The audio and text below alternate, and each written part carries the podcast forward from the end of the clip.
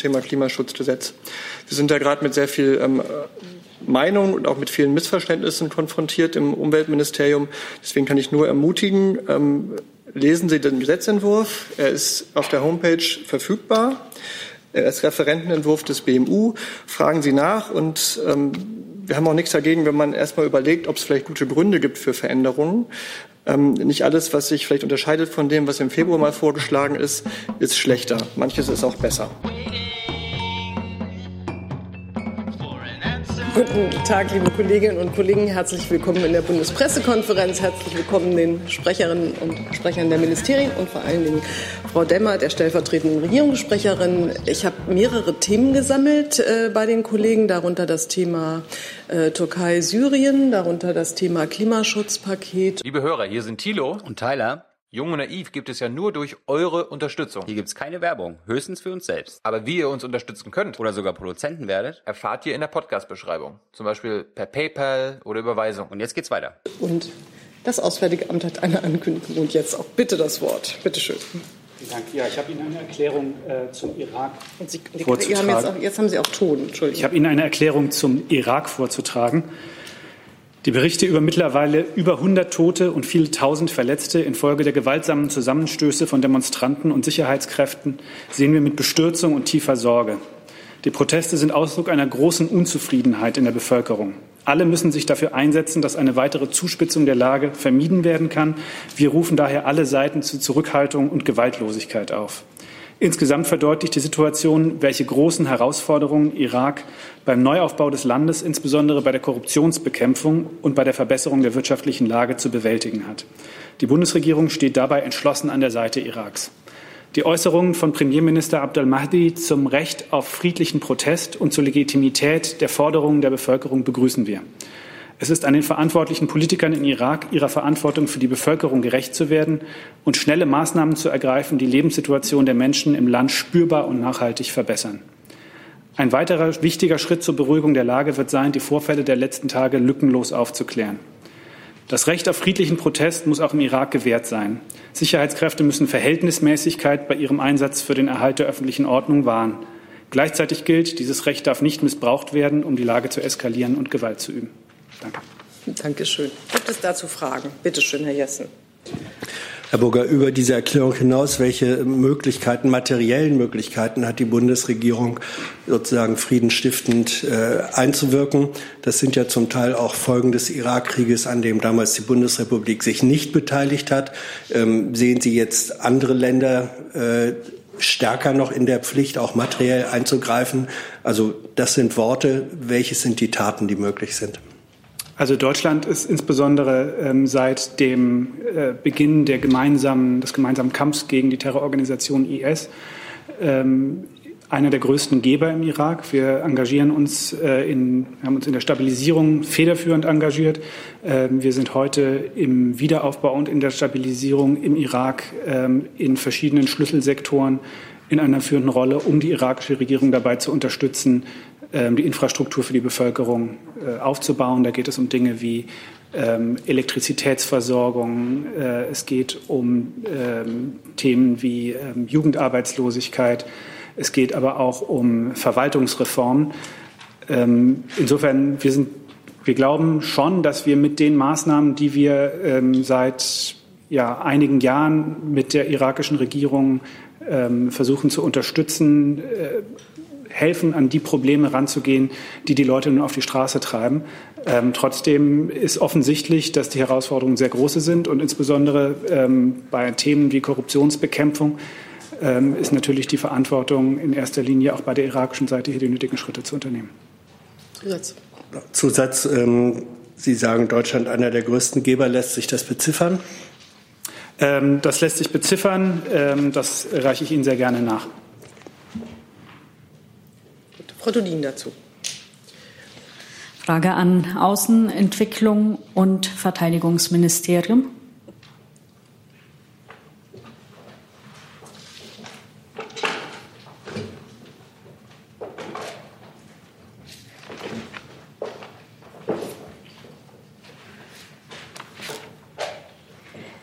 Würde gerne wissen, ob sich die Proteste auf den Einsatz der Bundeswehr, auf die Entwicklungsarbeit und die Arbeit der Konsulate und Botschaften auswirken.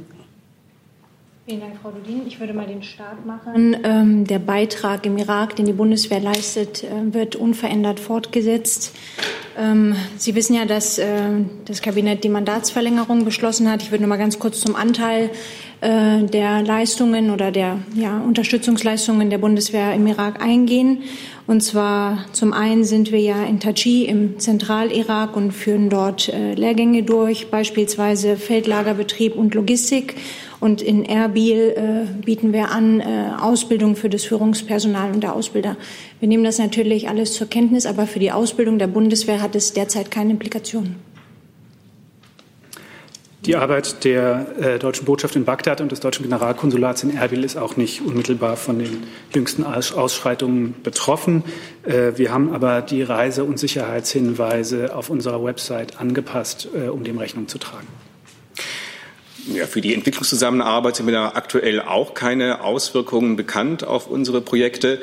Ähm, noch ein Nachsatz zu der Frage von Herrn Jessen. Das Gesamtvolumen der Entwicklungszusammenarbeit mit dem Irak äh, beträgt 2,9 Milliarden US-Dollar. Gibt es dazu weitere Fragen? Bitte schön. Ich sehe jetzt, ich kann das Mikrofon nicht sehen, insofern ist es jetzt ein bisschen. Nee, jetzt. Jetzt klappt's. Bitte schön. Frage an Herrn Burger. Sie haben die Verhältnismäßigkeit der Sicherheitskräfte im Irak angesprochen. Ähm, nun werden die Sicherheitskräfte allgemein äh, verantwortlich gehalten für die große Zahl der Todesopfer. Die Regierung selber verneint das und sagt, dass nicht scharf geschossen würde. Es gibt auch Berichte, die von Scharfschützen sprechen, die auf die Protester, äh, Demonstranten schießen. Welche Erkenntnisse liegen denn der Bundesregierung darüber vor? Ich habe keine detaillierten Erkenntnisse, die helfen könnten, ähm, Ihre Frage zu beantworten. Ähm, aber genau aus diesem Grund ähm, habe ich in meiner Erklärung hier eingangs auch gesagt, äh, dass es wichtig ist, ähm, zur Beruhigung der Lage die Vorfälle der letzten Tage lückenlos aufzuklären. Gibt es weitere Fragen zu diesem Thema? Das scheint mir nicht der Fall zu sein. Dann würde ich sagen, bleiben Sie doch gleich äh, am Mikrofon. Sie hatten äh, zum Thema Türkei eine Frage. Genau. Und Syrien. Es geht Thema Türkei-Syrien. Am Wochenende fand ein äh, Telefonat zwischen äh, den Präsidenten der Türkei und der USA statt. Daraufhin haben US-Truppen in Nordsyrien ihre Offensivstellungen aufgegeben und äh, mehr oder weniger den Platz geräumt. Äh, die Türkei beziehungsweise der türkische Außenminister hat äh, davon gesprochen, dass das Gebiet gesäubert werden müsse von Terroristen, was auch immer er unter Terroristen versteht. Und ähm, ja, in den letzten Tagen ähm, bereiten sich ja die Anzeichen vor, dass da eine Offensive ja stattfinden soll. Meine Frage dahingehend, äh, finden zurzeit äh, von der Luftwaffe weiterhin die Aufklärungsflüge statt? Und wenn ja, werden diese Erkenntnisse der Türkei zur Verfügung gestellt, die sie vielleicht auch für diese Offensive nutzen könnte? Vielen Dank für Ihre Frage. Ähm, sie wissen das, das ist ja sehr häufig schon Thema gewesen, dass unser Engagement äh, vor Ort auf den Kampf gegen den IS ausgerichtet ist. Und die Aufklärungsergebnisse, die wir in, im Rahmen dieses Mandates äh, quasi uns erfliegen, werden dann entsprechend eingesteuert und werden von den Partnern auch ausschließlich für den Kampf gegen den IS dann genutzt werden können. Zusatz. Nun ja, der türkische Außenminister sagt ja, dass ja dieser Kampf oder die Offensive ja gegen Terroristen ähm, gelten soll. Also in dem Moment verstehe ich das richtig, dass eben, nachdem ja auch die Bundeswehr bzw. die Luftwaffe diese Aufklärungsflüge im Kampf gegen den IS erführt, dass diese Daten auch entsprechend dann genutzt werden für diese Offensive, die ja gegen Terroristen ja äh, gelten soll.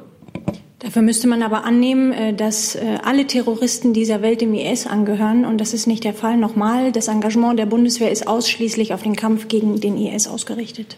Vielleicht kann ich ganz allgemein was zur Situation sagen. Also die Bundesregierung nimmt die wiederholten Ankündigungen türkischer Politiker, eine einseitige Militäroperation in Nordsyrien zu starten, sehr ernst.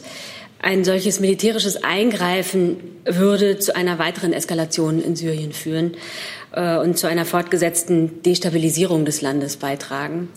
Ähm, es hätte natürlich auch fatale sicherheitspolitische äh, und humanitäre Konsequenzen. Jetzt habe ich Herrn Koch dazu als ich nächstes. Trotzdem, ich bin noch nicht ganz also, fertig. Also die, das ich, also, ich möchte schon auch darauf hinweisen, uns ist natürlich die besondere sicherheitspolitische Lage der Türkei an der türkisch-syrischen Grenze sehr bewusst. Und die Türkei ist unmittelbarer Nachbar Syriens und ähm, ist deshalb in besonderer Weise natürlich von den gewaltsamen Auseinandersetzungen in Syrien und daraus resultierenden Flüchtlingsströmen betroffen. Gleichwohl darf eben der Erfolg im Kampf gegen die Terrormiliz IS der ganz wesentlich ja durch die syrischen Kurden mit Unterstützung der internationalen Anti-IS-Koalition erkämpft wurde, nicht gefährdet werden. Und was Syrien jetzt braucht, ist natürlich ein Ende der Gewalt und Ansätze für Stabilisierung. Herr Koch als nächster dazu, dann Frau von Bouillon, dann Herr Jessen. Ja, genau. Also ich würde gern das Innenministerium fragen, ob diese türkischen Pläne auch äh, Thema waren bei den Gesprächen von Horst Seehofer in Ankara ähm, und ob äh, eine weitere Unterstützung der Türkei äh, durch die Europäer ähm, vielleicht auch dazu genutzt werden äh, kann, die Türken von ihren Plänen in Nordsyrien abzubringen. Dieses Thema war äh, Gegenstand der Gespräche. Ähm, die türkische Seite hat das angesprochen gegenüber dem Bundesinnenminister und der Bundesinnenminister hat äh, gegenüber der türkischen Seite signalisiert, dass die Bundesregierung mit diesen Überlegungen derzeit ihre Probleme hat. Und die, die Hilfen, die besprochen wurden, sind die ähm, daran gekoppelt, dass die Türken davon ablassen, von diesen Plänen? Das sind zwei Dinge, die nicht äh, in einem unmittelbaren Zusammenhang stehen. Denn äh, unabhängig von diesem Aspekt, den Sie gerade ansprechen, ist es ja dennoch so, dass das Migrationspotenzial in der Türkei und auch außerhalb der Türkei in Richtung Türkei hoch ist. Und deswegen sind diese Dinge getrennt voneinander zu betrachten. Wollten Sie noch eine Frage nachschieben? Oder? Nein, danke. Okay, dann Frau von Bouillon, bitte. Ja. An, so, jetzt. Frage an Frau Demmer, aber auch ans BNI, Herrn Alter. Ähm, nach meiner Kenntnis werden nur sehr vereinzelt ähm, IS-Gefangene nach in die Bundesrepublik zurückgeholt. In anderen Staaten ist das anders. Die haben sich zum Teil umfänglich bereit erklärt, die Leute zurückzuholen.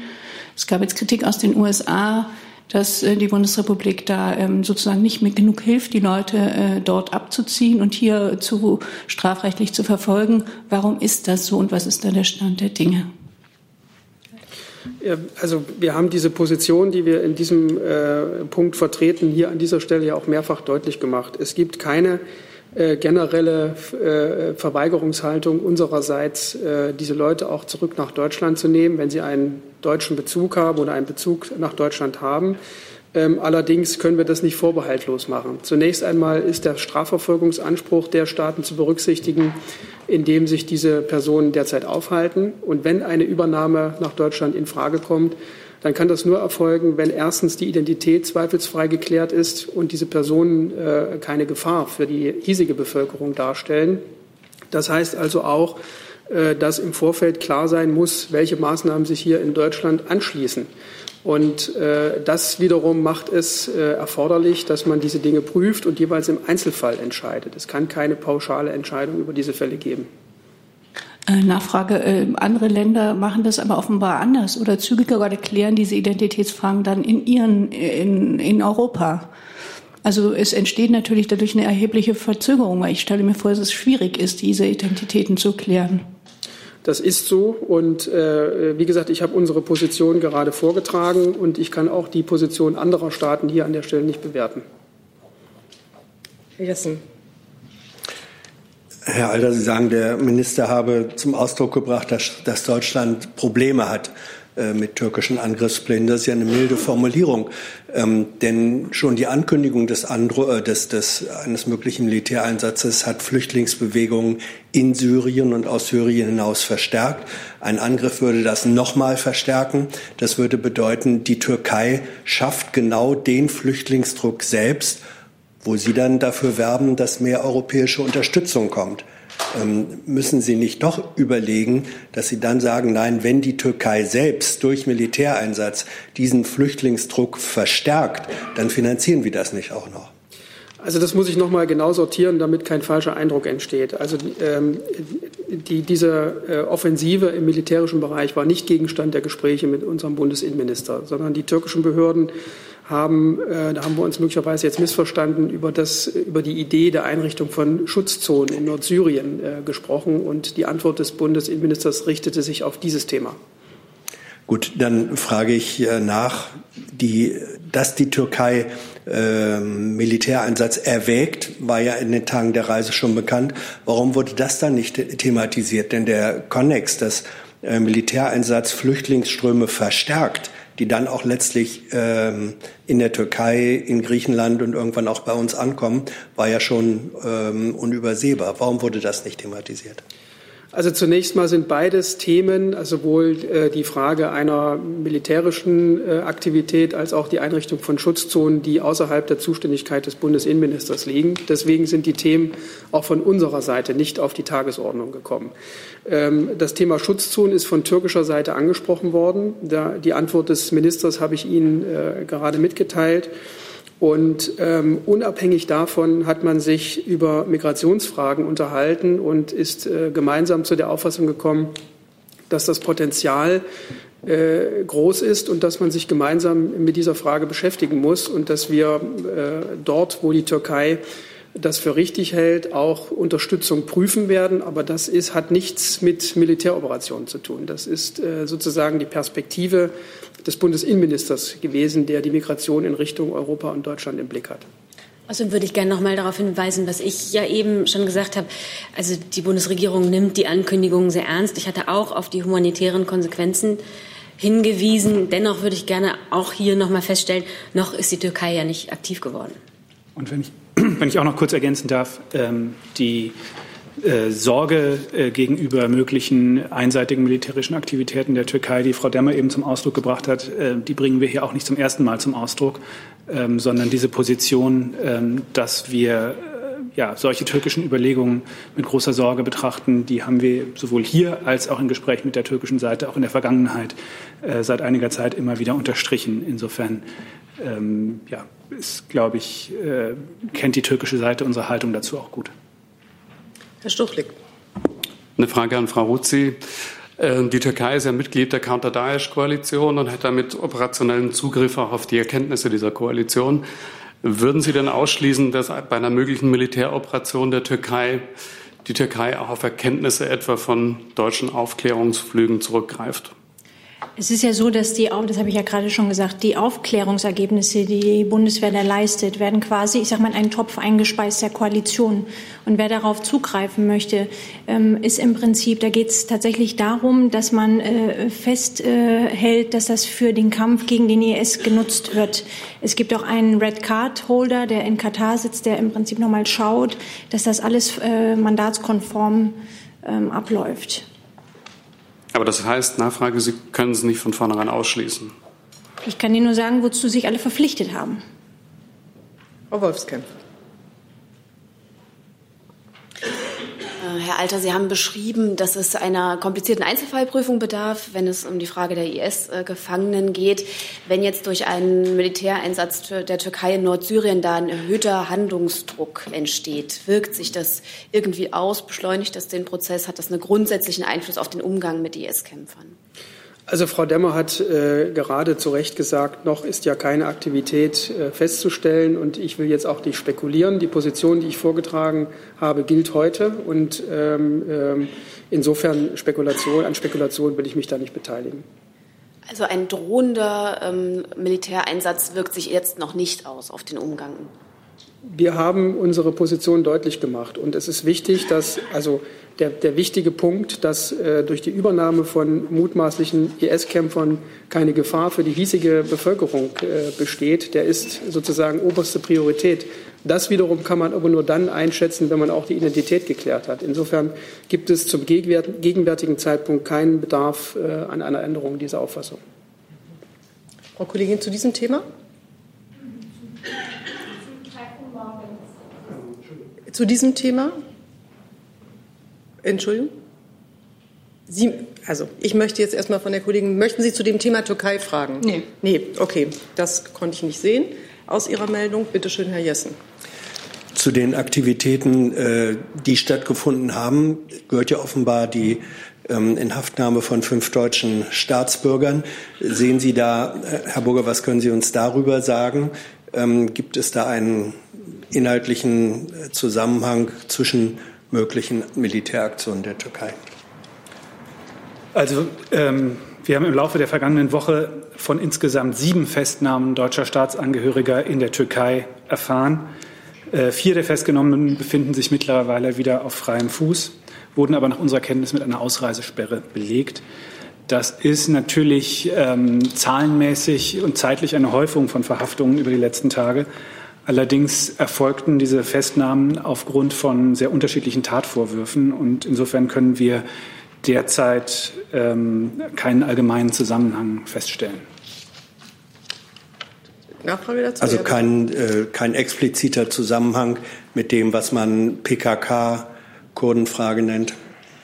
Wie gesagt, die Verhaftungen sind aufgrund von sehr unterschiedlichen Tatvorwürfen erfolgt. Ähm, und zumindest zum jetzigen Zeitpunkt ähm, ist da aus unserer Sicht noch kein Zusammenhang zu identifizieren. Wir beobachten die Situation aber weiter aufmerksam und äh, für uns steht natürlich erstmal im Mittelpunkt, jeden Einzelfall nach den konsularischen Erfordernissen äh, im Interesse der Einzelperson äh, zu betreuen.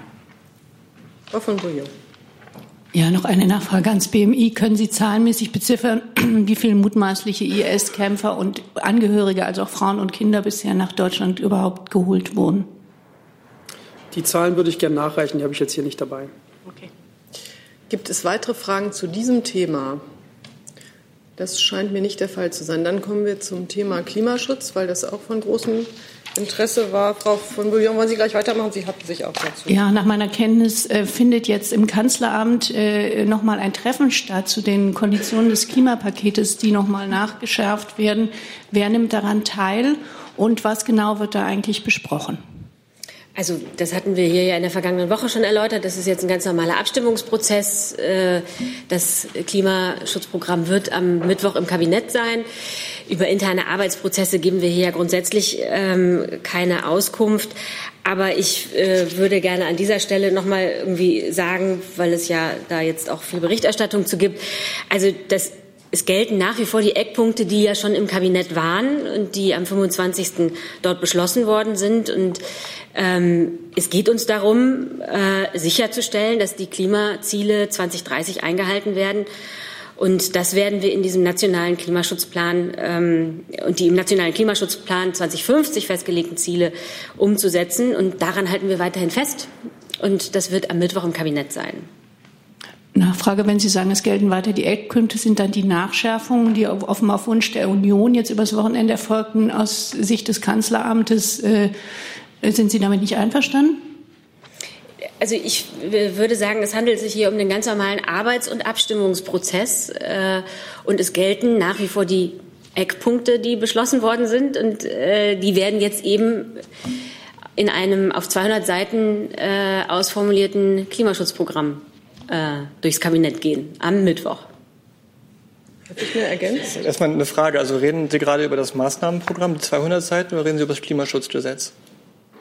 Äh, über das äh, Klimaschutzgesetz. Ach, tatsächlich, weil die Antwort war gerade zum anderen Thema. Ja, ich, genau. Es ist wichtig, dass wir das nochmal klar ziehen, dass das unterschiedliche Dinge sind. Ich habe zum wird oft unter Klimapaket, wird oft unter Klimapaket subsumiert beides. Vielleicht äh, machen Sie noch mal einen kurzen. Äh, ich könnte einfach noch mal erzählen, Intro, was, was, was gerade so durch den Kopf geht zum Thema Klimaschutzgesetz. Wir sind da gerade mit sehr viel ähm, Meinung und auch mit vielen Missverständnissen konfrontiert im Umweltministerium. Deswegen kann ich nur ermutigen, ähm, lesen Sie den Gesetzentwurf. Er ist auf der Homepage verfügbar. Er ist Referentenentwurf des BMU. Fragen Sie nach und ähm, wir haben auch nichts dagegen, wenn man erstmal überlegt, ob es vielleicht gute Gründe gibt für Veränderungen. Ähm, nicht alles, was sich vielleicht unterscheidet von dem, was im Februar mal vorgeschlagen ist, ist schlechter. Manches ist auch besser. Ähm, zum Verfahrensstand. Die Ressortabstimmung läuft derzeit zum Klimaschutzgesetz. Ähm, wir haben am Samstag die Verbändeanhörung eingeleitet und in dem Zuge auch den Referentenentwurf online auf unsere Website gestellt. Ähm, das heißt, alles, was ich Ihnen jetzt erläutern kann, ähm, muss nicht das sein, was dann demnächst auch im Kabinett beschlossen ist, sondern das ist alles unter dem Vorbehalt, dass es sich um einen Referentenentwurf handelt und eben nicht um, um das, was im um etwas Fertiges, sondern das ist halt noch, noch im Gespräch.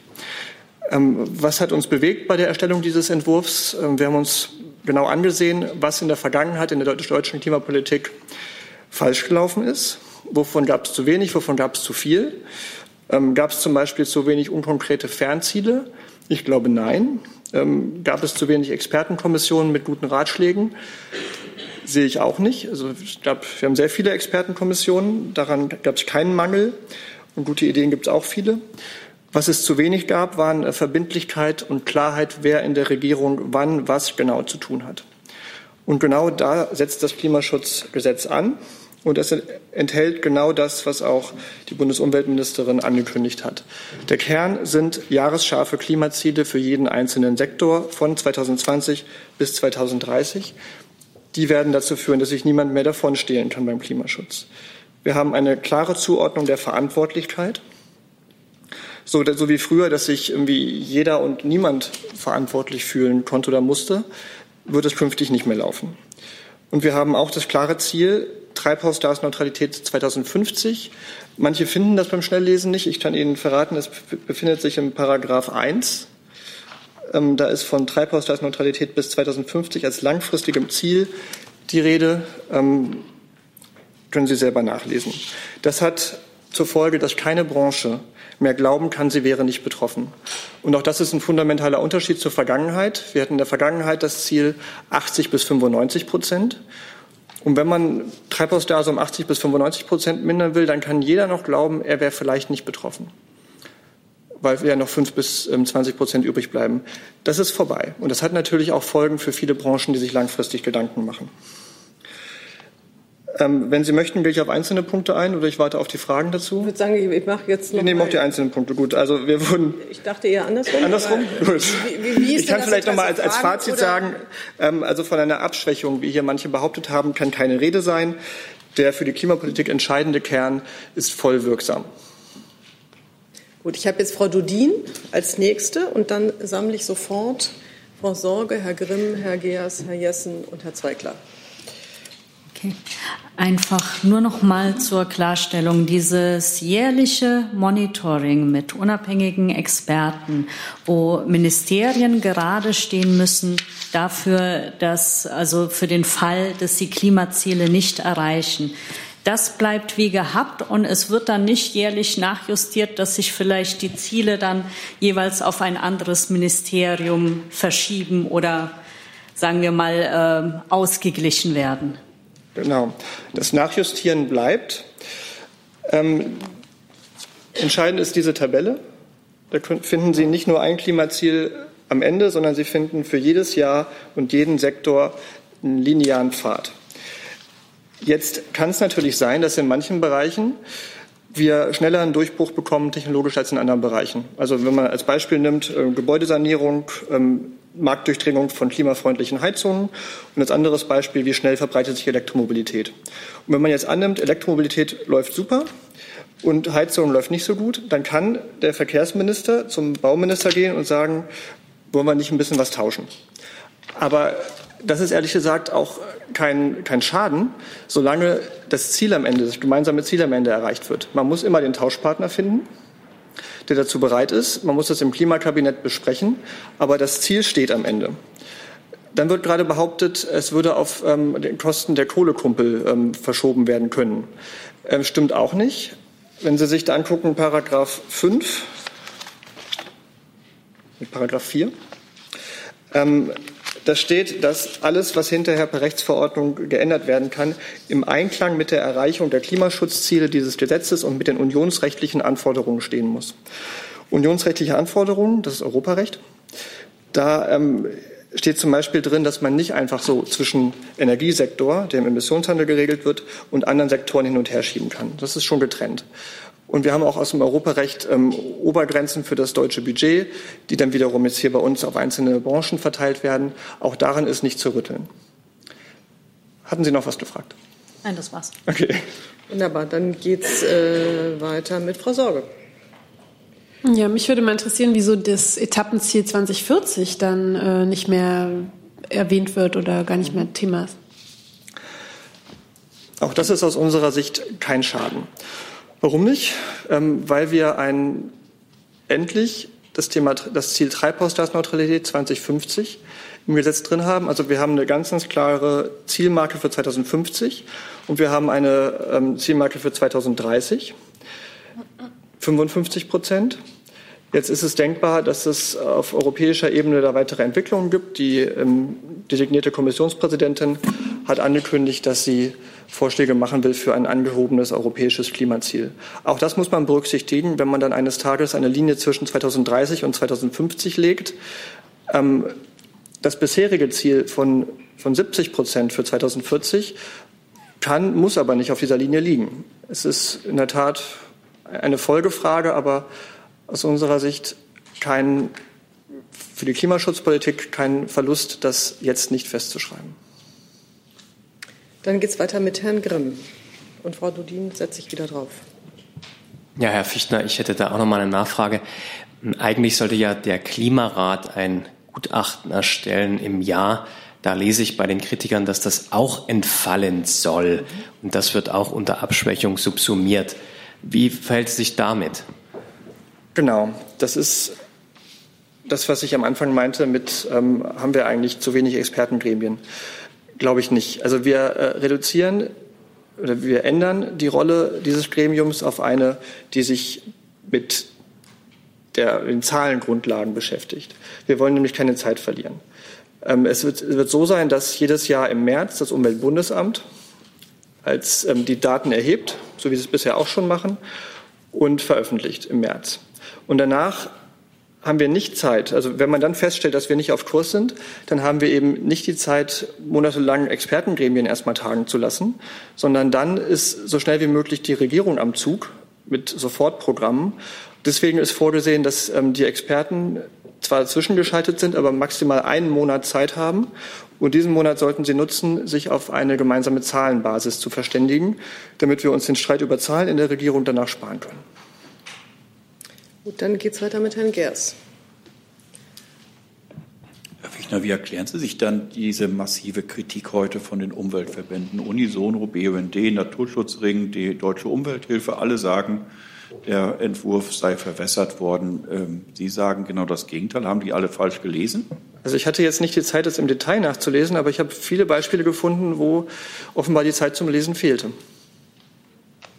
Also zum Beispiel der Vorwurf mit, das wird dann übertragen in den Energiesektor, was nicht stimmt. Oder die, die, Vermutung, dass man hinterher das Gesamtziel aufweicht, ähm, wenn man die Aufteilung zwischen Sektoren ändert, was auch nicht stimmt.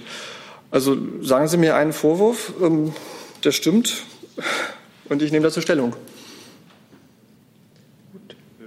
Naja, es gab einige Punkte, die sind jetzt gerade auch schon angesprochen mhm. worden, Stichwort Rolle des Klimarates. Mhm. Äh, ein weiterer Punkt, der angesprochen wurde, sind fehlende Sanktionen für den Fall, dass ein Sektor seine Klimaziele nicht erreicht oder verfehlt. Mhm. Ähm, da gab es im Februar sehr scharfe Sanktionen in dem ersten Entwurf. Die fehlen jetzt offenkundig und das wird auch moniert. Tatsächlich sind was die Sanktionen angeht, also es gibt gesetzliche Verbindlichkeit für die einzelnen Sektorziele. Und es gibt ähm, darüber die europarechtliche Verpflichtung, ähm, Zertifikate bei anderen Mitgliedstaaten zu kaufen. Also es kostet Geld für den Bundeshaushalt. Ähm, das ist auch unverändert. Und es wird in der Regierungspraxis, so unsere Prognose dazu führen, dass es eben für Minister nicht leicht wird, sich im Umgang mit dem Finanzminister ähm, zu behaupten, wenn man seine Klimaziele nicht erfüllt. In ich möchte Herrn Fichtner da nochmal ausdrücklich unterstützen. Also äh, die Bundesregierung setzt ja bei der Umsetzung des Klimaschutzprogramms auf größtmögliche Transparenz und Erfolgskontrolle. Und ähm, sie wird die Einhaltung dieser Klimaziele äh, insgesamt und die Fortschritte in den einzelnen Sektoren eben jährlich genau ermitteln und das durch einen Expertenrat äh, begleiten lassen. Und wenn die Ziele nicht erreicht sind, erreicht sind, muss in den einzelnen Sektoren entsprechend nachgesteuert werden. Darf ich da noch mal ganz kurz Bitte. nachfragen? Stichwort Sanktionen, Herr Fichtner. Ähm, es war im Februar so äh, kommuniziert worden, dass, äh, wenn zum Beispiel der Verkehr nicht liefert und seine Ziele verfehlt, dass dann und, und, und, zum Beispiel es dann teuer würde, weil zum Beispiel auf europäischer Ebene Emissionszertifikate zugekauft werden müssten, dass, diese, dass dieser Kauf und diese Milliarden, die da möglicherweise fällig würden, dann auch dem Verkehrssektor angelastet würden, sodass dann im Grunde ein Verkehrsminister überlegen muss, kann ich eine Autobahn bauen oder muss ich oder kann ich das nicht, weil ich stattdessen CO2-Zertifikate kaufen muss. So war der Sinn dieses Gesetzes im Februar kommuniziert worden. Jetzt fehlen solche Sanktionen und deshalb sagen Umweltverbände, das sei eine Abschwächung. Das Beispiel, was Sie nennen, ähm, da haben wir auch drüber nachgedacht. Und die Gefahr besteht ja, dass dann die Wahl nicht ist zwischen äh, Autobahn oder Klimaschutz, sondern zwischen Klimaschutz oder Strafzahlungen. Man muss ja damit rechnen, dass gerade die Sektoren, die Schwierigkeiten bei der Erreichung ihrer Klimaziele haben, tendenziell eher mehr Geld brauchen als weniger. Ähm, deswegen sind da so schematische Lösungen am Ende nach unserer Überzeugung nicht unbedingt richtig, sondern da ist es sinnvoller, dann im Klimakabinett natürlich auch mit dem Finanzminister zu gucken, wie kriegt man es hin, dass man die Klimaziele erreicht und eben nicht das Geld in Zertifikate aus dem Ausland stecken muss. Und ähm, das ist auch eine Veränderung des letzten Jahres, dass das ähm, Finanzministerium da zu einem starken Verbündeten geworden ist, eben durch diese europarechtliche Zahlungspflicht, die ansonsten droht. Herr Zweigler. Ja, Fichtner, auch zu den Sanktionen. Ich habe es noch nicht ganz kapiert. Ähm, wer muss denn dann die Sanktionen aussprechen, auch durchsetzen? Muss das dann das Bundesfinanzministerium machen? Äh, wird das dann von, von Brüssel gemacht oder wie, wie, darf ich mir das vorstellen? Oder ganz konkret wird dann aus dem Verkehrsministerium eine Summe X, weil die, äh, die Reduktionsziele nicht erreicht wurden, eine Summe X äh, abgezogen, aus dem Verkehrsetat beispielsweise. Oder aus dem anderen X-Ministerium, das will den mhm. Verkehr nicht herausziehen. Genau, also was Sie richtig sehen, sagen, ist, dass es hier, hier um ein Gesetz geht, was die Regierung bindet und nicht die Menschen da draußen. Allerdings ähm, schwingt da immer so was mit, irgendwie so eine Selbstverständlichkeit, dass ähm, Ministerien sich nicht an Gesetze halten. Das würde ich jetzt erstmal zurückweisen, ähm, sondern wir haben gesetzlich verbindliche Sektorziele und würden, man muss erstmal davon ausgehen, dass die auch eingehalten werden. Und dann, wenn Sie fragen, was passiert, wenn dann trotzdem nicht, also ich, die Ministerin hat dazu letzte Woche im Zeitinterview mal Stellung genommen. Da war die Antwort auf, auf die Frage, ähm, Sie hätten sichtbar gegen das Klimaschutzgesetz verstoßen. Das ist kein Spaß in der öffentlichen Wahrnehmung. Sie müssten innerhalb von drei Monaten ein Sofortprogramm vorlegen. Das ist natürlich die eigentliche, ähm, das eigentliche Gegenmittel gegen Zielverfehlung. Es geht ja nicht darum, Geld, ähm, ja, einfach Geld auf, aufzutreiben, sondern es geht darum, das Problem zu lösen, das Sofortprogramm. Und Sie bekämen es mit dem Finanzminister zu tun. Denn die Bundesregierung müsste ja, wenn wir in Deutschland im Verkehr, in Gebäuden oder der kleinen Industrie oder der Landwirtschaft mehr CO2 ausstoßen, als uns zusteht, Zertifikate von Nachbarländern kaufen. Das kostet richtig Geld. Kurze Nachfrage, die Expertise bzw. die genauen Zahlen dann für äh, Unterschreitung oder, oder vielleicht Einhaltung, die kommen woher? Vom, Klima, äh, vom Klimarat oder woher kommen die dann? Damit die unstrittig sind. Welche Zahlen meinen Sie? Die Zahlen, die dann jeweils auf die äh, einzelnen Sektoren, für die einzelnen Sektoren dann gelten. Also die Zahlen, wie es um die Emissionen in Deutschland bestellt ist, die kommen vom Umweltbundesamt und werden dann von, dem, von der Expertenkommission mit maxim, in maximal einem Monat Zeit validiert. Gut, jetzt habe ich, glaube ich, Herrn Jessen vergessen in ja. der Reihe. Und dann geht es wieder weiter mit. Hm, bitte. Herr Fichtner, da Sie am Anfang äh, von, von jahresscharfen äh, Zahlen sprachen, warum verzichten Sie, wenn das Instrument sinnvoll ist, warum verzichten Sie dann nach 2030 darauf?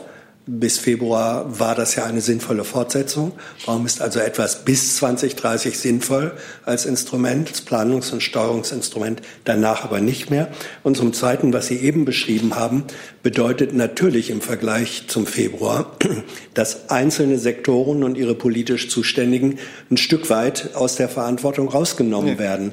Ähm, wenn ich versuchen darf zu erläutern, warum ich den Eindruck habe.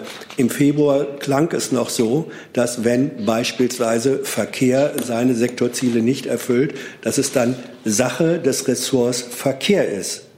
Abhilfe zu schaffen. Jetzt klingt es so, als wenn der Verkehrsminister sozusagen familiär gesprochen zum anderen Familienangehörigen gehen kann und sagen, hilf mir doch mal ein bisschen, ich kann meine Schulden nicht bedienen. Das ist doch eine Entlastung dieses Ressorts.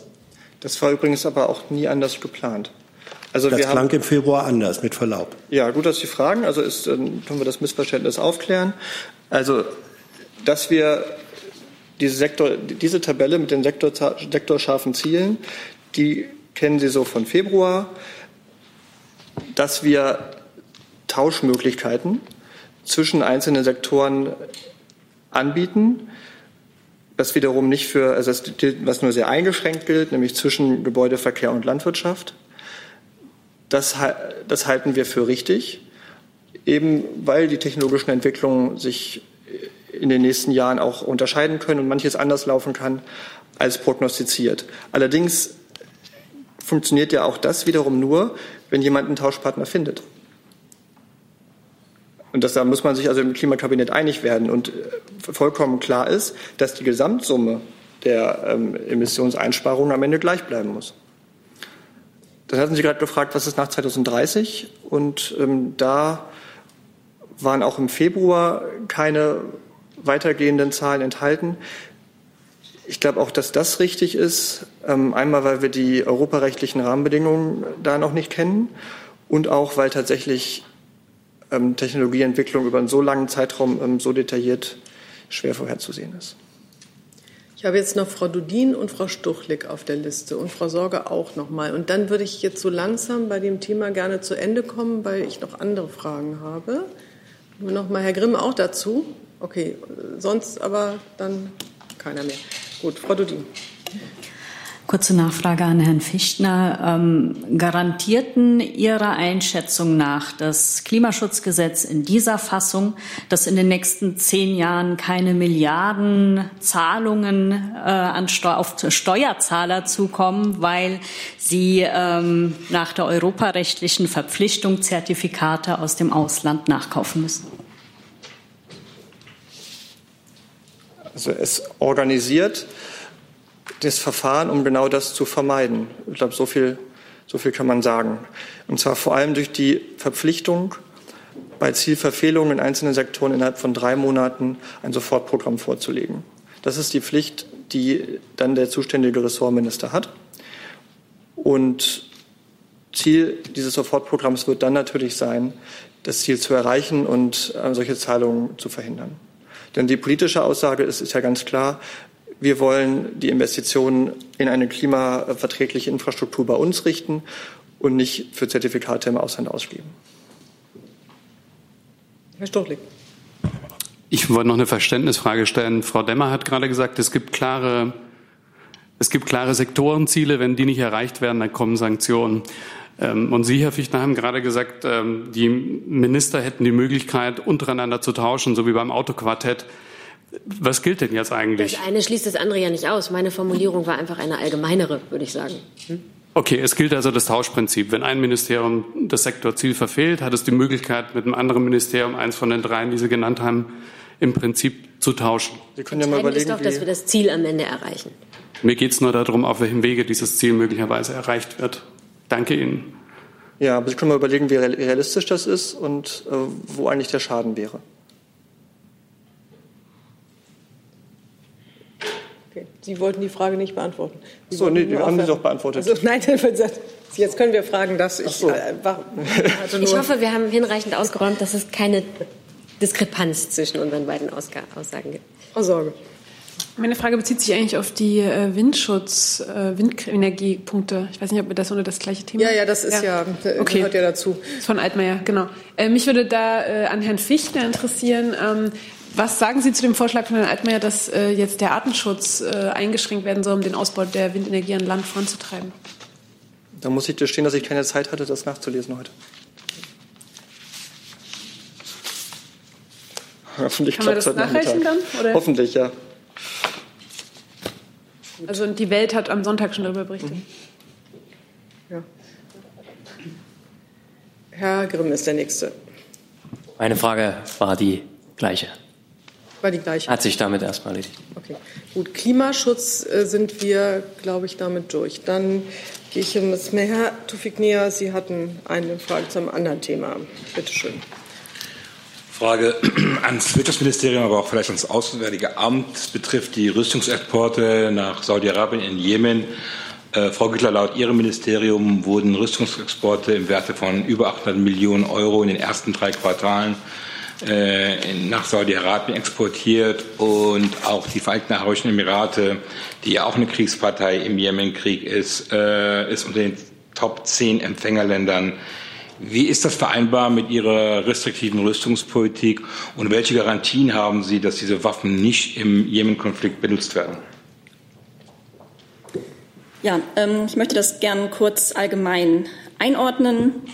Die Bundesregierung verfolgt eine restriktive und verantwortungsvolle Rüstungspolitik. Über die Erteilung von Genehmigungen für Rüstungsexporte entscheidet die Bundesregierung im Einzelfall und im Lichte der jeweiligen ähm, Situation nach sorgfältiger Prüfung außen- und sicherheitspolitischer Erwägungen. Zu den rechtlichen Grundlagen ähm, war, das war jetzt gerade am Freitag äh, auch Thema in der Regierungspressekonferenz. Insofern ähm, wiederhole ich das an dieser Stelle nicht. Zu den konkreten ähm, berichteten Zahlen kann ich Sie auf unsere Antwort auf die parlamentarische Anfrage Nummer 469 auf unserer Homepage verweisen. Ähm, Ganz konkret, ähm, weil Sie Saudi-Arabien genannt haben, schauen Sie bitte hier einmal noch genau nach. Also ähm, möglicherweise haben Sie das mit Ägypten verwechselt. Ähm, Saudi-Arabien ist nicht unter den genannten Hauptempfängerländern in der Anfrage. Ähm, demnächst wird die Bundesregierung auch ihren Halbjahresbericht ähm, zu Rüstungsexporten vorlegen, in dem wir noch einmal ausführlich berichten werden. Auch noch einmal allgemein zur Einordnung ähm, der Zahlen. Die Summe der Genehmigungswerte eines Berichtszeitraums, wie sie jetzt in der parlamentarischen Anfrage in der Antwort darauf genannt wurde, ist allein kein tauglicher Gradmesser für die Rüstungsexportpolitik der Bundesregierung. Ähm, Grund hierfür ist, dass vielmehr auch die Art der Güter und der jeweilige Verwendungszweck bei der Bewertung zu berücksichtigen sind. Als Beispiel einmal genannt, Rüstungsexporte umfassen auch beispielsweise das Sicherheitsglas für Botschaftsgebäude oder ähm, Fahrzeuge für UN-Missionen. Zudem muss berücksichtigt werden, dass die Statistik regelmäßig durch den, durch den Genehmigungswirt einzelner oder mehrerer Großprojekte ähm, maßgeblich beeinflusst wird. Ähm, deren Genehmigung fällt mal gerade in den ein oder anderen Berichtszeitraum. In diesem Zusammenhang relevant ist auch die Regierungsbildung im Jahr 2018, die dazu geführt hat, dass Genehmigungen nach 2019 verlagert wurden. Hauptempfängerland war in den ersten Monaten 2019 mit rund 1,77 Milliarden Euro das EU- und NATO-Land Ungarn. Ähm, der Genehmigungswert für Ägypten ist bereits aus den Halbjahreszahlen bekannt gewesen und hat sich seitdem nicht verändert. Auf den äh, Plätzen dahinter folgen das Vereinigte Königreich mit 433 Millionen und die Vereinigten Staaten mit 378 Millionen. Noch einmal eine Frage. Welche Garantien haben Sie, dass deutsche Waffen nicht im Jemenkrieg benutzt werden? Ähm, also zu den äh, Post-Shipment-Kontrollen, die wir durchgeführt haben, hier gab es ähm, eine Pilotphase, zu der wir auch bereits berichtet haben. Ähm, diese Pilotphase evaluieren wir jetzt. Ähm, und ähm, ich kann noch mal nennen, bisher gab es sieben Vorortkontrollen, konkret in Südkorea, den Vereinigten Arabischen Emiraten, Indonesien, Malaysia, Brasilien und Jordanien. Diese Vorortkontrollen wurden alle ohne Beanstandungen durchgeführt. War das noch eine, ja, eine Nachfrage andere Adresse? Oder? An Herrn Burger noch eine Frage. Ja, noch, noch Herr Burger, Sie betonen immer wieder dass, äh, die Notwendigkeit einer politischen Lösung äh, des Jemen-Konflikts. Wie förderlich sind diese Waffenexporte in diesen Ländern, gerade was, was das Bestreben einer politischen Lösung betrifft? Also ich weiß nicht, ob die Lieferungen nach Ungarn, ähm, die, das Vereinigte Königreich und so weiter, über die Frau, Ruth, äh, Frau äh, die Kollegin gerade gesprochen hatte, ähm, jetzt in Zusammenhang mit, äh, mit dem Jemen-Konflikt stehen. Ähm, ich kann Ihnen sagen, dass äh, der Konflikt äh, im Jemen und die Bemühungen ähm, um eine politische Lösung äh, auch ein wichtiger Gegenstand der Gespräche war, die der Außenminister am Rande äh, der Generalversammlung der Vereinten Nationen in New York geführt hat. Ähm, wir äh, unterstützen auf ganz vielen verschiedenen Ebenen die Bemühungen des Sondergesandten der Vereinten Nationen, hier zu einem Waffenstillstand ähm, und äh, zu einer Umsetzung ähm, der in Stockholm äh, beschlossenen Punkte zu kommen. Äh, das steht für uns im Mittelpunkt unserer Bemühungen ähm, bei allem, was wir im Jemen tun. Jetzt habe ich zu dem Thema Frau Dudin, Herrn Stuchlik und Herrn Percinek. Frau Dudin. Noch eine Nachfrage an Frau Güttler. Ähm, Sie haben erwähnt, dass die Zahlen allein kein, kein äh, tauglicher Gradmesser sind. Deshalb wollte ich noch mal wissen, ähm, welche Rüstungsgüter betreffen die Genehmigung nach Ägypten und welche in die Vereinigten Arabischen Emirate? Ähm, wie Sie sicherlich wissen, können wir hier an dieser Stelle zu Einzelfällen äh, von Genehmigungsentscheiden keine Auskunft geben. Herr Stuchlik. Ich würde Frau Güttler gerne noch mal fragen. Ähm, der bisherige Spitzenwert, Sie dürfen mich gerne korrigieren, bei Rüstungsexporten war 2015, der lag bei 7,8 Milliarden. Wir haben jetzt in den ersten drei Vierteln des Jahres äh, Rüstungsexporte im Wert von über 6 Milliarden. Das heißt, wir werden wahrscheinlich den Spitzenwert am Ende des Jahres übertreffen. Äh, selbst wenn man die üblichen Verzögerungen bei Bestellungen etc. einrechnet, ist es enorm viel. Äh, wie passt das denn mit der von Ihnen vorgetragenen restriktiven Rüstungsexportpolitik der Bundesregierung zusammen? Da könnte ich mich jetzt nur noch mal ähm, wiederholen zu den äh, längeren Ausführungen, die ich bereits gemacht habe. Ähm, ich habe die Zahlen allgemein eingeordnet und ähm, wie gesagt, die Zahlen, die Genehmigungswerte sind allein kein tauglicher Gradmesser für die Rüstungsexportpolitik der Bundesregierung. Eine Nachfrage. Ähm, die Exportgenehmigung für die Vereinigten Arabischen Emirate, da geht es um Technik von Jenoptik, die wurden genehmigt nach einer Neueinschätzung der Lage und der Rolle der Vereinigten Arabischen Emirate. Vermutlich geht es an Herrn Burger. Was beinhaltet denn die Neueinschätzung ähm, der strategischen Rolle der Vereinigten Arabischen Emirate, dass man von der etwas restriktiveren Politik jetzt wieder auf eine etwas offenere Rüstungspolitik umgeschränkt ist? Also ich würde äh, dem Vorhalt, den Sie mir hier machen, äh, widersprechen. Ähm, wir haben zu dem Thema hier in der vergangenen Woche, ich glaube am Freitag in der Regierungspressekonferenz, ähm, gesprochen. Ähm, ja, wie die Kollegin gesagt hat, zu Erwägungsgründen für einzelne Entscheidungen im Bundessicherheitsrat ähm, dürfen wir leider keine Auskunft geben. Es tut mir leid, dass ich noch mal ein bisschen hartnäckig bin. Wenn die Bundesregierung schreibt, ähm, man habe das genehmigen können, weil es eine neue Einschätzung der Rolle der Vereinigten Arabischen Emirate gäbe, dann würde mich schon interessieren, was denn diese neue Einschätzung begründet. Also ich ähm, weiß nicht, wo die Bundesregierung das äh, geschrieben hat. Hier an dieser Stelle haben Sie das nicht gesagt.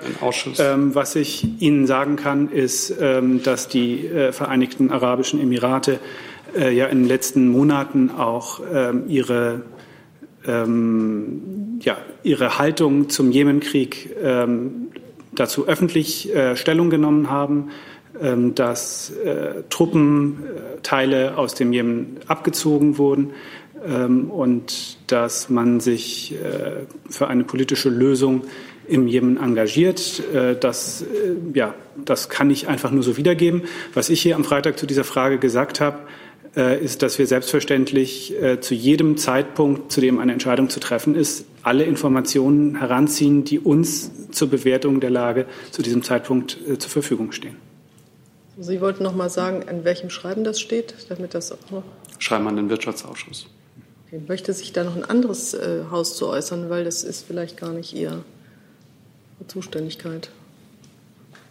Nein, also wenn der, äh, das Schreiben an den Wirtschaftsausschuss nochmal in Bezug genommen ist, Sie wissen, Entscheidungen des Bundessicherheitsrates sind geheim.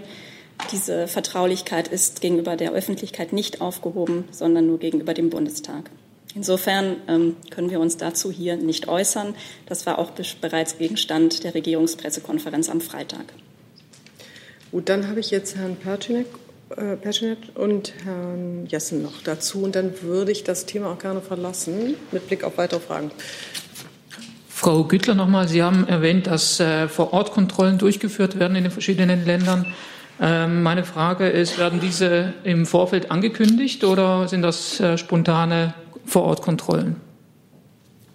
Also zu den ähm, Einzelheiten der Post-Shipment-Kontrolle kann ich Ihnen hier jetzt keine Auskunft geben. Ähm, wenn ich dazu noch was nachreichen kann, mache ich das gern. Gerne. Herr Jessen.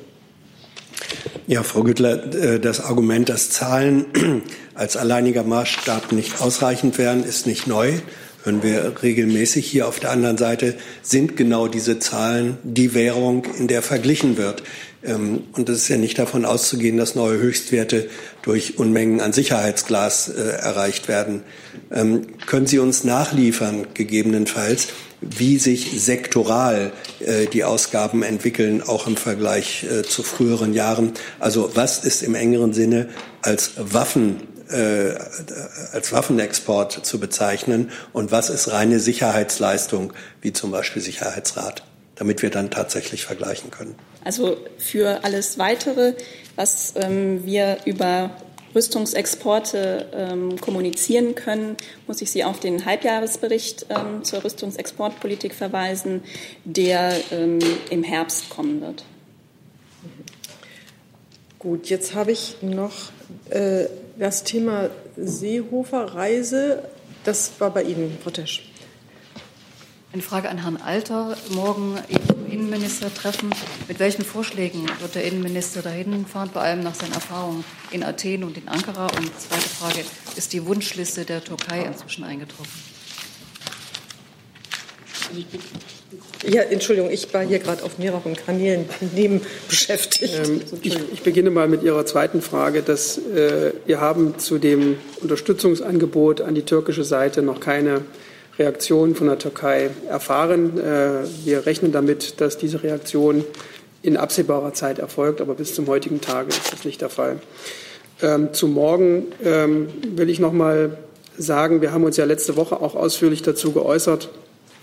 Zunächst einmal sind wir betroffen von den Nachrichten, die wir hören äh, über das Bootsunglück, das offenbar vergangene Nacht vor der Insel Lampedusa sich ereignet hat. Es ist zu befürchten, dass äh, viele Menschen äh, dort wieder den Tod gefunden haben. Und das äh, ist letztlich das Ergebnis äh, des menschenverachtenden Geschäftsmodells der Schleuser. Äh, und es unterstreicht äh, wieder einmal, leider nicht zum ersten Mal, dass das Thema Migration über das Mittelmeer ähm, ein sehr wichtiges ist, mit dem man sich auf europäischer Ebene dringend beschäftigen muss. Ähm, morgen steht für den Bundesinnenminister zunächst einmal im Vordergrund, dass er ähm, das Thema Seenotrettungsmechanismus äh, äh, bespricht. Ähm, er hat ja mit einigen EU-Innenministern in Malta äh, den Nukleus für eine mögliche Vereinbarung ähm, äh, abgestimmt. Und äh, dieses Modell oder diese Überlegungen sollen morgen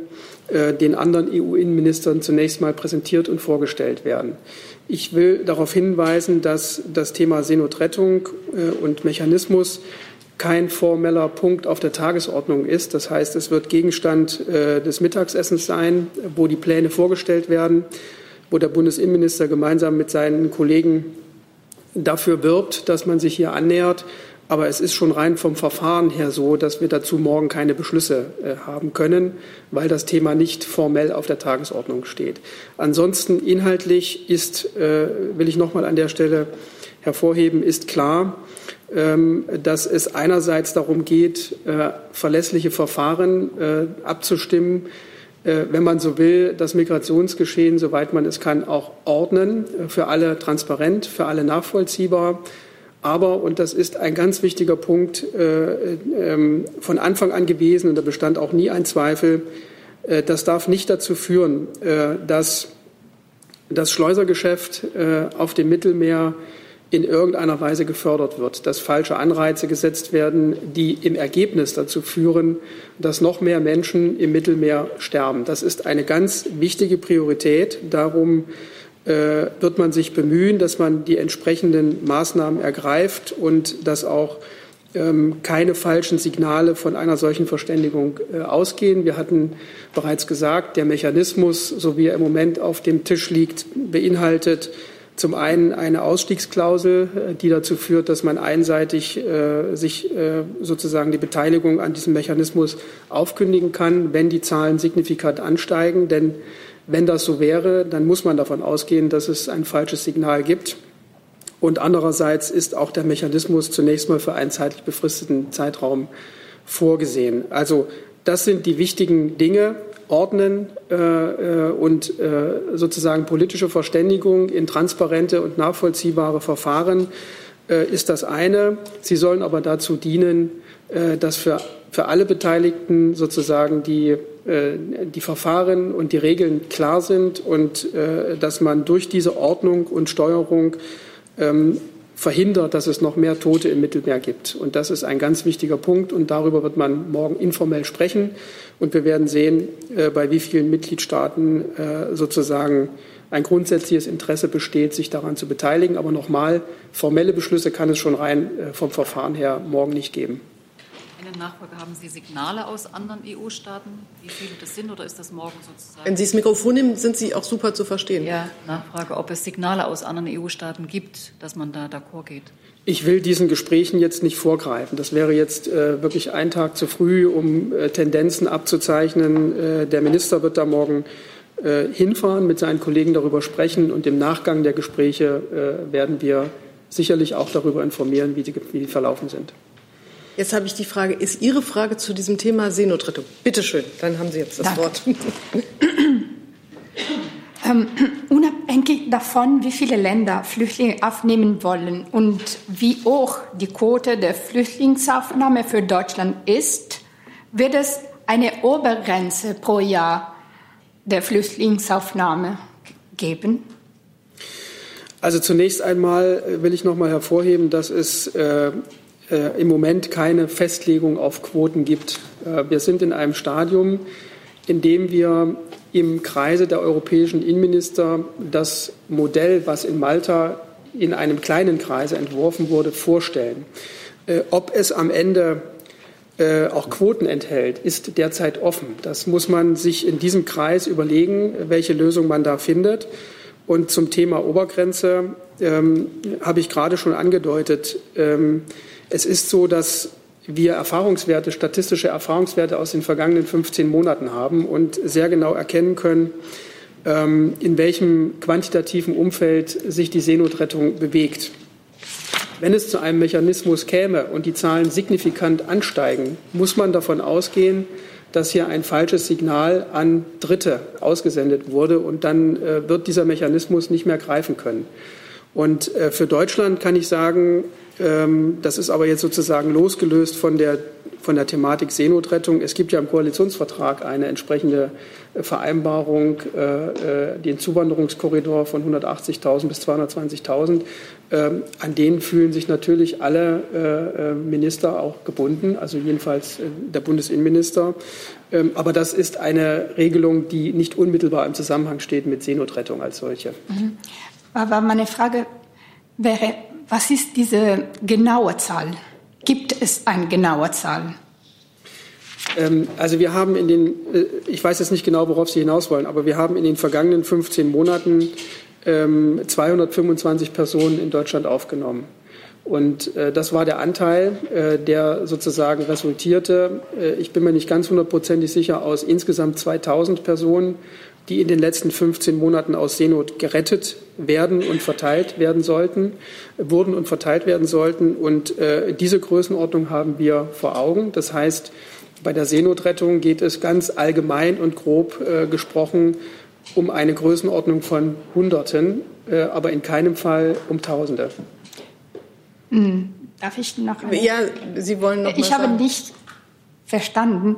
Ähm, wie ist die genaue Zahl? Also ähm, Deutschland, äh, Sie haben gesagt, dass es gibt äh, ein, eine Ausschließklausel oder wenn zu viele Migranten kommen. Und was ist diese, wie viel, diese viele Migranten?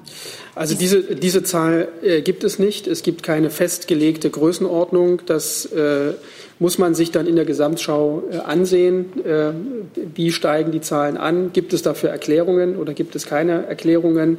Und äh, im Ergebnis wird man, wird man die Frage beantworten müssen, müssen wir davon ausgehen, dass wir hier einen falschen Anreiz gesetzt haben? Und dann steigen wir aus. Da ist der Bundesinnenminister fest entschlossen. Danke. Jetzt habe ich zu diesem Thema noch Frau Geuter. Dann habe ich noch Frau Wolfskämpf zu zwei an einem anderen Thema. Und Sie habe ich auch noch auf der Liste. Und dann würde ich äh, auch noch dazu jetzt zu dem Seenotrettungsthema. Gut. So, und dann würde ich auch die Frageliste schließen mit Blick auf die Uhr. Frau, bitte, genau, und Sie, genau, und Herr Fichtner hat noch eine Nachlieferung. Das machen wir, wenn die Seenotrettung, äh, wenn wir die geschafft haben, die Rettung. Frau Geuter. Herr Alter, ich war jetzt eben etwas erstaunt über Ihre Aussage, dass keine konkreten Beschlüsse zu erwarten sind. Ähm, das kann an mir liegen. Ich hatte die Kommunikation schon vor Malta so verstanden, dass konkrete Beschlüsse äh, angestrebt waren. Im Nachhinein hieß es mir, nee, war nie geplant. Aber äh, Anfang Oktober äh, wolle man sich ja wieder treffen und dann solle es zu einer genauen Quotenverteilung kommen. Jetzt sagen Sie, es steht nicht offiziell auf der Tagesordnung, es sind keine konkreten Beschlüsse zu erwarten. Ähm, ist das erstens eine Veränderung? Habe ich das richtig wahrgenommen? Und zweitens, äh, wann fallen die Beschlüsse? Also das ist aus unserer Sicht keine Veränderung. Es ist, glaube ich, liegt in der Natur der Sache, dass wir mit, äh, mit Vorschlägen, die in einem Kreis von vier, fünf EU-Innenministern äh, in Malta vorgelegt worden sind. Da kann man die anderen Innenminister nicht sozusagen damit konfrontieren und jetzt sagen, so jetzt unterschreibt es aber bitte. Sondern dieser Schritt, der morgen stattfindet, der ist folgerichtig, dass man die Überlegungen äh, vorstellt, zunächst informell, dass man darüber diskutiert, äh, welche Aspekte müssen vielleicht noch berücksichtigt werden, dass man auch noch mal die gegenseitigen Interessen abklopft von den anderen Innenministern, die in dem Prozess bisher noch nicht direkt eingebunden waren. Und insofern ist, das, ist daraus keine Veränderung abzulesen, sondern das ist sozusagen ein, ein Verfahren, was, äh, was nur fair ist, auch gegenüber den anderen Innenministerien. Äh, Nachfrage, warum steht es denn nicht offiziell auf der Tagesordnung? Das kann ich Ihnen, das kann ich Ihnen nicht sagen. Die, äh, äh, die Gestaltung der Tagesordnung, da habe ich keine äh, vertieften Informationen jetzt. Mit anderen Worten, liegt das an den Erwartungen? Das äh, würde ich jetzt da nicht rein interpretieren. Wir sollten jetzt zunächst mal äh, abwarten, was die Gespräche morgen erbringen. Ähm, es gibt äh, diesen Vorschlag, der ist dem Minister wichtig, aber ähm, wie gesagt, ich kann es nur noch mal wiederholen. Es geht darum, zu werben und äh, Unterstützung zu finden. Und das kann man nicht dadurch erreichen, dass man äh, sozusagen den Druck so weit erhöht, äh, dass man sich morgen äh, entscheiden muss äh, zwischen Ja oder Nein, sondern da muss man sich jetzt auf den Weg begeben. Und es bleibt nach wie vor das Ziel, äh, eine möglichst große Unterstützung zu gewinnen. Frau von Bullion. Ja, also es geht in eine ähnliche Richtung. Ich hatte den Minister auch so verstanden, dass er auf die Zustimmung von insgesamt einem Dutzend äh, weiterer Staaten hofft und dass bei diesem Treffen in Luxemburg jetzt das, was ähm, in Italien äh, oder in Malta erarbeitet worden ist, dass denen sozusagen als Vorschlag vorgelegt wird, dass die jetzt in Luxemburg zustimmen sollen und es dann dem Europäischen Rat ähm, vorgelegt werden soll. Also von klein auf mittelgroß auf ganz große Runde. Ähm, das ist dann schon ein Rückzug, wenn das jetzt gar keine Beschlüsse mehr erwartet werden. Nach, also der ursprüngliche Fahrplan war auch nach meinem Verständnis ein anderer. Nein, also es ist, es ist ja nach wie vor so, dass was Sie beschrieben haben, äh, trifft ja zu. Also es ist so, dass dieser Vorschlag morgen vorgestellt werden soll im Kreise der, der anderen Innenminister. Und äh, da muss man, das ist aber etwas, was überhaupt nicht überraschend sein kann, da muss man natürlich auch noch Beweglichkeit zeigen. Das heißt, wenn äh, Mitgliedstaaten äh, sozusagen ihre Beteiligung an einem Mechanismus äh, signalisieren, aber bestimmte Interessen noch berücksichtigt sehen wollen, dann ist das etwas, was überhaupt nicht ungewöhnlich ist. Und es ist auch nach wie vor so, dass wir morgen ähm, Signale erhalten werden in Bezug auf die Zustimmung anderer Mitgliedstaaten. Es ist nur so, dass es keine formellen Beschlüsse geben kann. Und äh, insofern sehe ich da keine große Diskrepanz. Es bleibt dabei, äh, wir werden morgen äh, darüber sprechen und sehen, bei wie vielen Mitgliedstaaten dieser Vorschlag auf Unterstützung stößt. Das kann auch ohne formellen Beschluss der Fall sein. Nachfrage, haben Sie denn über diese vier, die in der ersten Runde dabei waren, aus irgendeinem weiteren Land schon Signale gekriegt, dass es Zustimmung gibt oder dass die mitmachen? Das habe ich gerade eben schon beantwortet. Das will ich im Moment nicht, äh, nicht tun. Äh, es gibt natürlich diese Gespräche auch auf den Arbeitsebenen, aber das soll nicht heute, einen Tag vor dem Treffen, äh, öffentlich gemacht werden, weil das Entscheidende äh, ohnehin äh, ist, äh, wie, die, wie die Gespräche morgen ausgehen. Frau Geuter nochmal. Nochmal zu dem Zeitplan. Das Inkrafttreten, das an, äh, angedacht war, war ja bisher auch eigentlich, äh, setzte voraus, dass jetzt ein Beschluss fällt. Wann soll das denn jetzt in Kraft treten, wenn es denn kommt? Ja, das wird man dann sehen. Also äh, es geht jetzt äh, darum, Zustimmung zu finden in einem möglichst großen Kreis. Und wir werden morgen in den Gesprächen in Erfahrung bringen, ob das wahrscheinlich ist, äh, beziehungsweise äh, von welchen Interessen oder welche Interessen hier noch zu berücksichtigen sind. Und dann ist es so, dass äh, wenn ein Kreis von Mitgliedstaaten äh, Zustimmung signalisiert und es zu dieser Vereinbarung kommen kann, dann soll die auch schnellstmöglich in Kraft treten. Aber ich kann Ihnen keinen konkreten Termin jetzt an der Stelle nennen. Okay, dann verlassen wir dieses Thema und Frau Wolfskämpf hat ein neues Thema. Äh, zu der US-Militärübung Defender 2020, nach der äh, größten Militärübung in den letzten 25 Jahren, bei der dann 37.000 Soldaten nach Polen und ins Baltikum verlegt werden sollen. Ich weiß nicht, Frau Rutzi oder Frau Demmer, können Sie kurz was Einschätzendes dazu sagen, wie dazu stehen? Ich kann vielleicht einsteigen, weil vom Allgemeinen zum Speziellen ist immer einfacher. Ähm, Ganz genau. Ähm, ich kann äh, vielleicht noch mal äh, hier erklären, dass Deutschlands Sicherheit natürlich untrennbar verbunden ist mit äh, den Verbündeten und damit eben auch mit den Vereinigten Staaten von Amerika. Und die Übung ist Ausdruck unserer transatlantischen Solidarität und fügt sich ein in die ständige Bemühungen, die Verteidigungsfähigkeit zu stärken und die sendet ganz bewusst das Signal, dass wir in der Lage sind, bedrohte Alliierte schnell unterstützen und verstärken zu können. Und dabei spielt Deutschland als Transitland natürlich aufgrund seiner Lage in Europa eine entscheidende Rolle. Ich würde vielleicht noch ergänzen, vielleicht den Zeitraum. Ähm, das ist äh, geplant, äh, die Übung für Januar bis Mai 2020. Ähm, dort äh, werden Übungsräume in Polen und im Baltikum quasi angesteuert.